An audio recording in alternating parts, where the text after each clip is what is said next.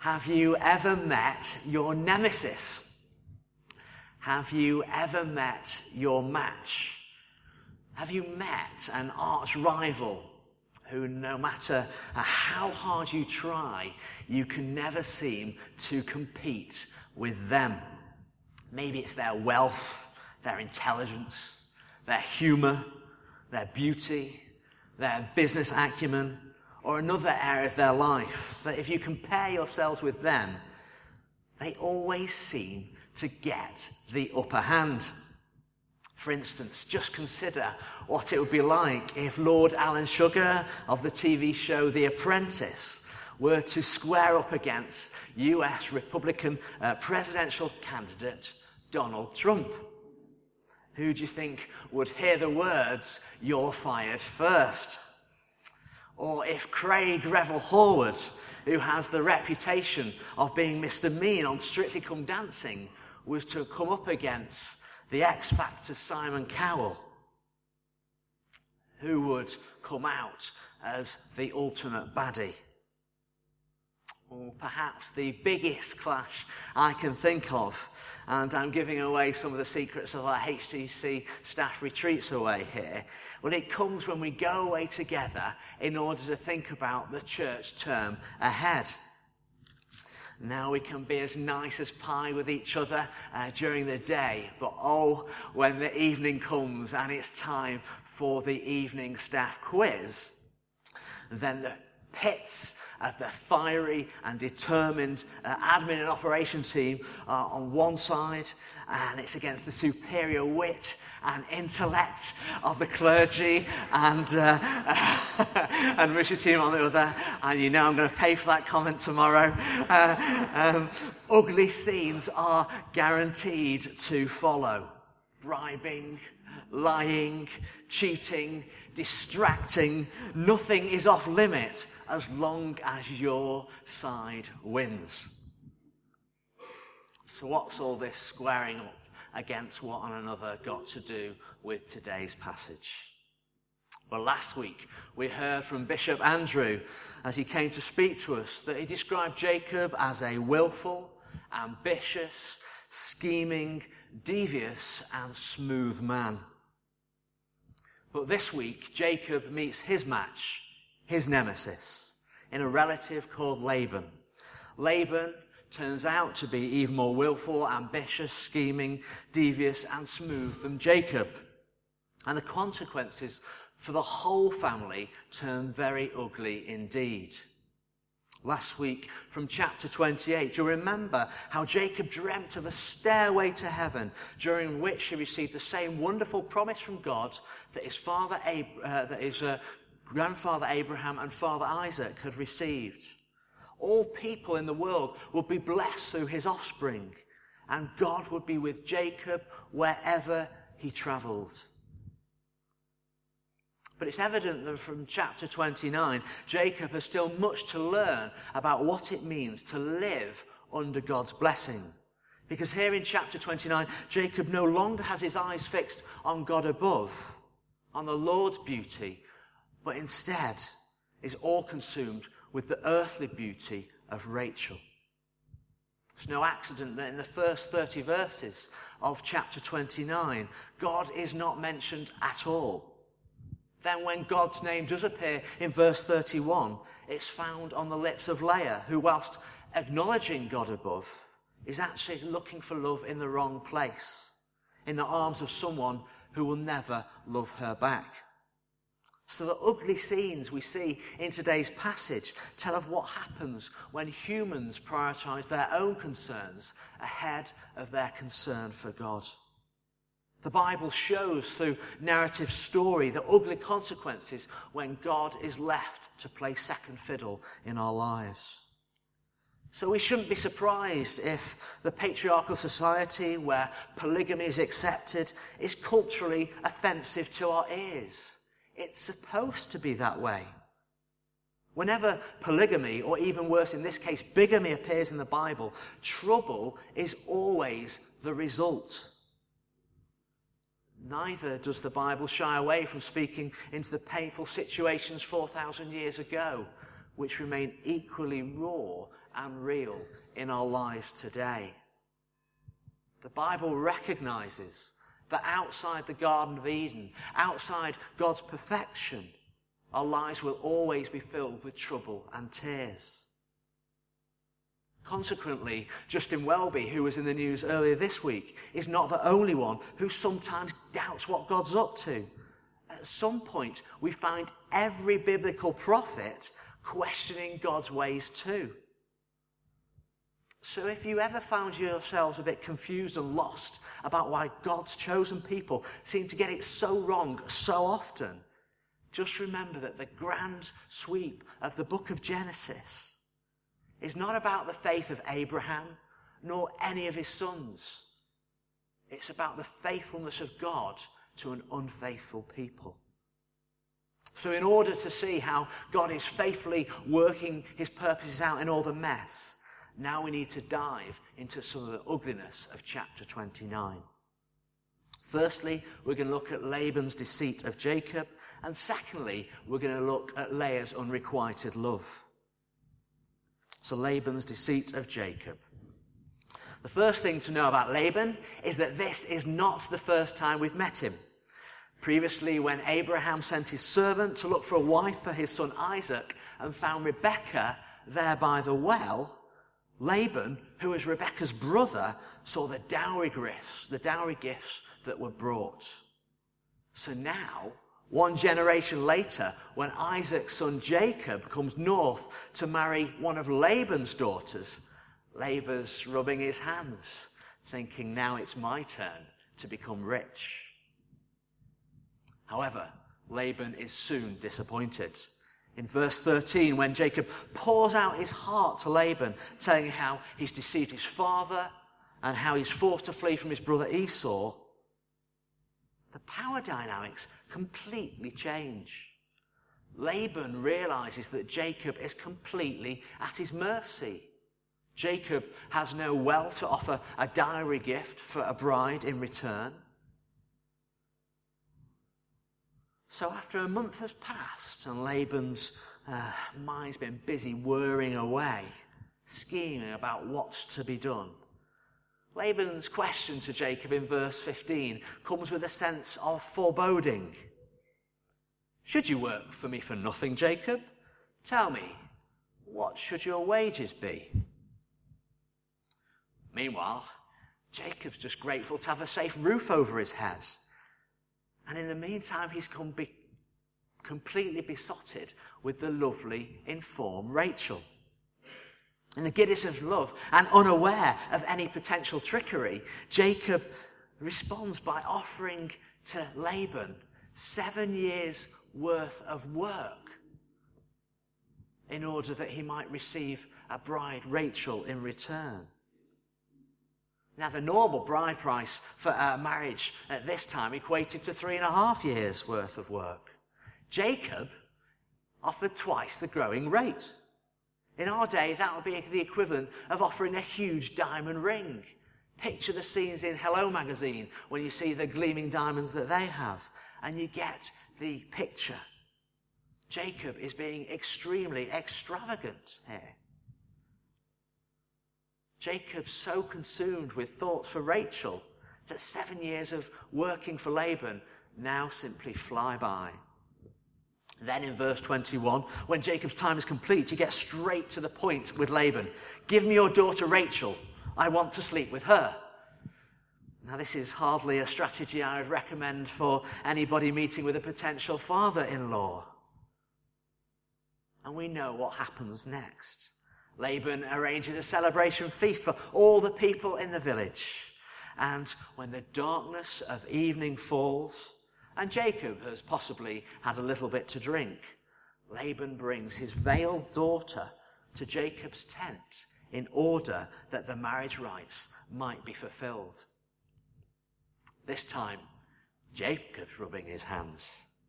This is going to be one of the best nights of my life, he thinks. This is until he wakes up in the morning and realizes Leah is lying next to him. Now it's become a complete disaster. Jacob immediately goes to confront Laban about his wicked treachery. Why have you done this to me? Why have you deceived me so? How could you take advantage of your own flesh and blood? Does this ring any bells? Jacob's deceit of his father Isaac should be fresh in our minds. Just as blind Isaac was previously tricked into blessing his son Jacob instead of Esau, now Jacob has fallen victim to a similar scheme. Laban responds with a wry smile, no doubt. It is not our custom here to give the younger daughter in marriage before the older one. Surely you, Jacob, should know this is the proper order of things. Heavy irony in the extreme. And just as Isaac couldn't undo his blessing on Jacob, so too Jacob can't undo his marriage to Leah. One commentator imagines a conversation the next day between Jacob and Leah. Jacob says to Leah, I called out Rachel in the dark, and you answered, Why did you do that to me? Leah says to him, your father called out Esau in the dark. And you answered, Why did you do that to him? Jacob's fury is forced to die on his lips. In the end, however, Jacob does offer, uh, Laban does offer Jacob a little solace. If you're prepared to work for another seven years, well, you can marry my second daughter, Rachel. After you've finished, of course, Leah's bridal week. And before you know it, Jacob's got two wives who are sisters and their respective female servants in tow. Happy families, an easy life. This is not going to be. So, what are we to learn from the story of Jacob's treachery and deceit? It's important to remember that even in the midst of all the mess, God's hand of blessing never left Jacob. God promised to watch over Jacob wherever he went, and this wouldn't change. However, as the old adage goes, God loves you as you are, but he loves you too much to leave you this way. You see, God has plans for Jacob. If Jacob was to go and be the blessing to the entire world, then some of his character flaws needed some serious ironing out. Jacob, the deceiver, needs to feel for himself what it was like to be the one who was deceived. Only then would Jacob's stubborn heart begin to change. God was prepared to use someone as nasty as Laban to shape Jacob into the person he needed to be. God refines those he loves. I was recently on a holiday in uh, Milford on Sea, just south of the New Forest, with my family, and we decided to take a day trip to the Isle of Wight. After a quick stop, uh, when we got off the ferry in Yarmouth, we took a bus to Alum Bay. If any of you have been to Alum Bay, then you may know there's a glassworks there near to the Needles on the southwest corner of the island. Well, uh, when we were in the glass showroom, um, all of a sudden, uh, it was around lunchtime, Isabel became, our youngest daughter, became quite anxious, and it was clear that she wanted some food. And so uh, Kaz very generously decided that she would uh, go and get Isabel setted, settled in the high chair, whilst Hannah, my oldest daughter, and I followed on. But on the way, Hannah and I couldn't help but stop and look at the glassworks. We were transfixed as we watched the people shape the vases. We sat amazed at how a lump of molten glass is gradually blown, shaped, and transformed into a beautiful uh, vase using a combination of different hand tools. And all this must be done at exactly the right temperature in order for it to be molded into the right and perfect shape. During this process, though, the unfinished vase starts to cool down. And when this happens, it becomes impossible to properly shape. This means the glassmaker had to reinsert it into the kiln at 1080 degrees centigrade. In this way, the refining process could continue. And this process goes on until the glassmaker is satisfied that the vase is looking just right. I'd never appreciated before how much time, skill, effort, and vision went into making a beautiful vase. Well, it was only after Hannah and I had finished watching the glassmakers at work that I realised we'd forgotten about Kaz and Isabel. I was about to experience some serious heat. Only joking. Um, but what I'm trying to say here is that occasionally God refines us in hot and uncomfortable circumstances we'd rather not bear. And sometimes, like Jacob, but I stress to you, not always, God can confront us with the truth of what it feels like to be on the receiving end of our own sin. At such times, rather than lashing out against a situation or another person, what God requires of us is to take a deep look within our own hearts and realize how our sinful actions affect the, sin, uh, the situations we find ourselves in. If such reflections prick our conscience and leave us with feelings of guilt or shame, then that's not necessarily a bad thing. This is the beginning of a journey of repentance in order that we might go on to experience the release of God's powerful forgiveness. It's not God's intention that we remain in a place of sorrow, but it can be the hot furnace God uses to bring us to the right temperature, ready to be shaped by Him a little bit more. You see, God has a clear vision of who you can become, and His desire is to shape you into something beautiful for Him. So it could be that you're experiencing difficult circumstances, uncomfortably hot. Things are happening right now with work, family, or friendships. And you recognize that you've had a role in bringing the situation about yourself. Or it could be you're experiencing heat from others and you've no idea why you're being treated this way.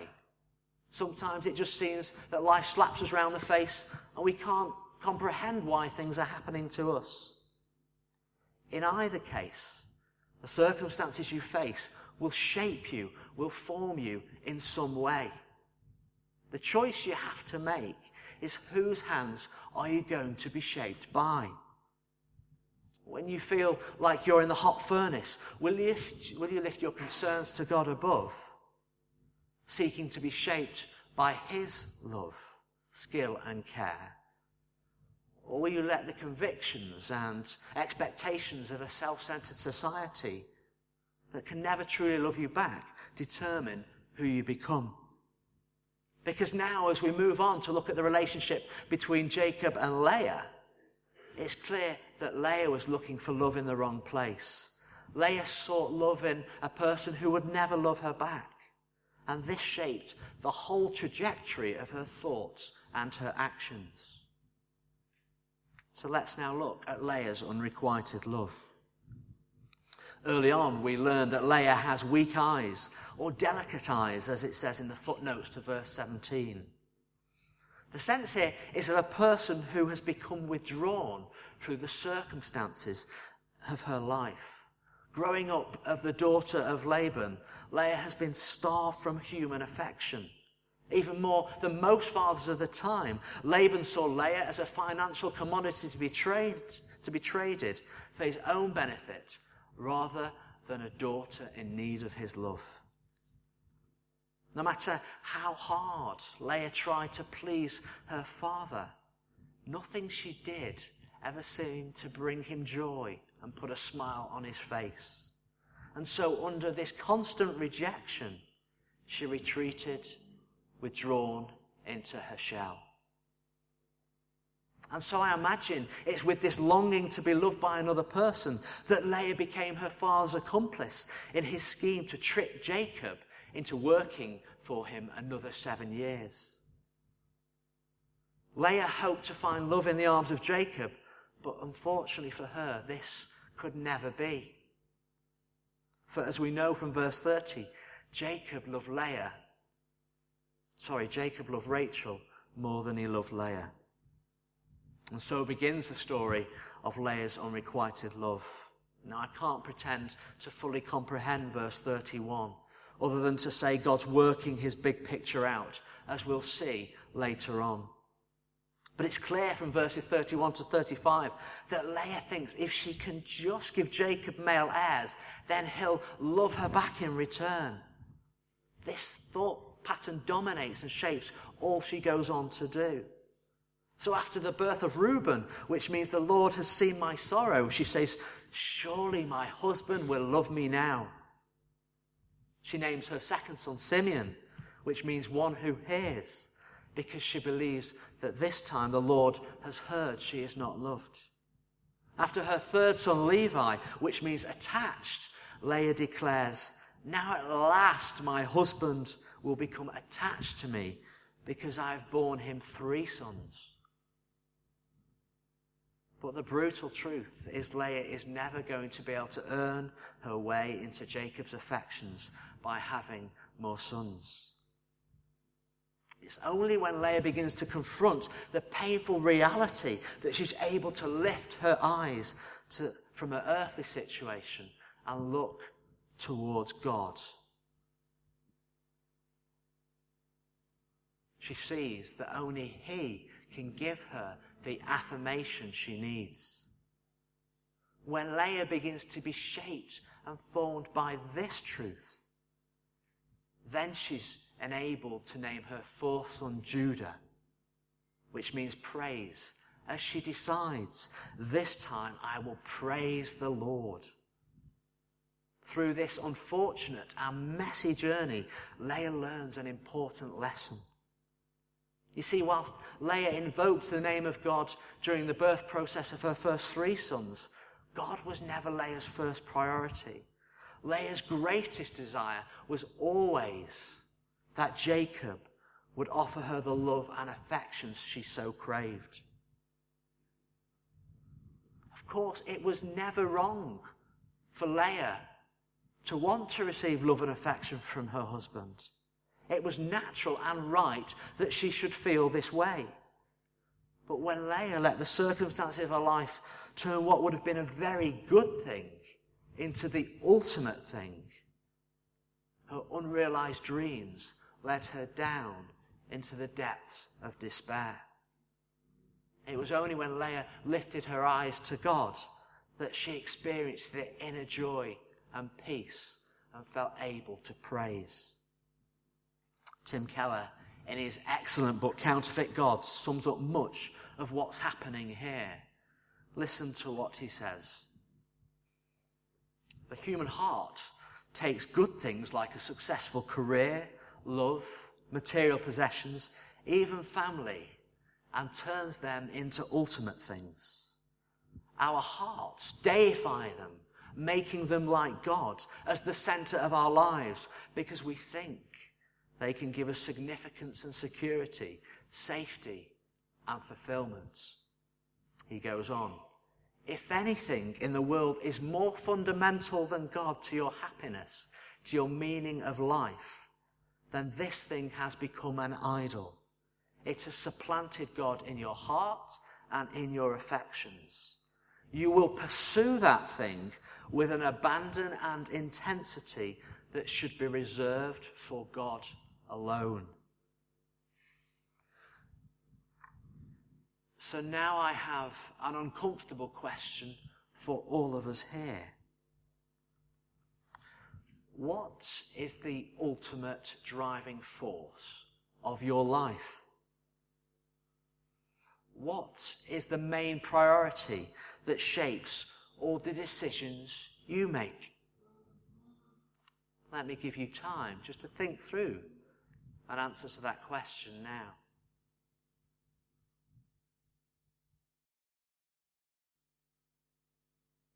Now I want you to ask the question of yourself. Can it bear the weight of all the expectations you place on it? Are you being fair? If it's your career, what happens when somebody gets promoted ahead of you? If it's your partner, are your unrealistic expectations of the love that they should be giving you crushing him or her? If it's your children, do your dreams for their academic success leave them feeling the only way they'll really be loved is if they achieve those grades? If it's popularity, what happens if somebody comes along who's even more adorable than your good self? What damage we do to ourselves and to those around us when we order our world with someone other than God in the ultimate number one spot. When we turn good things into ultimate things, everything is put out of shape. Life gets ugly and distorted, and we live out our lives in opposition to God. Things don't happen as God intends them to be. Pride, envy, malice, and violence take over, and we see the consequences of living in such a world today.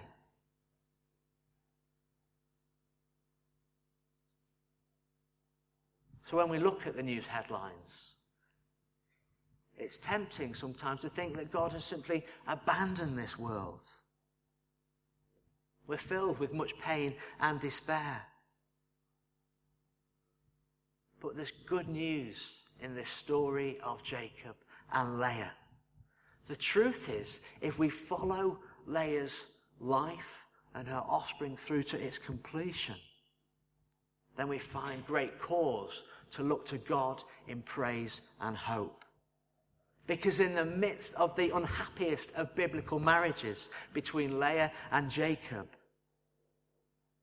we find out that Leah, who was withdrawn and unloved by men, becomes the foremother of six of the tribes of the people of Israel.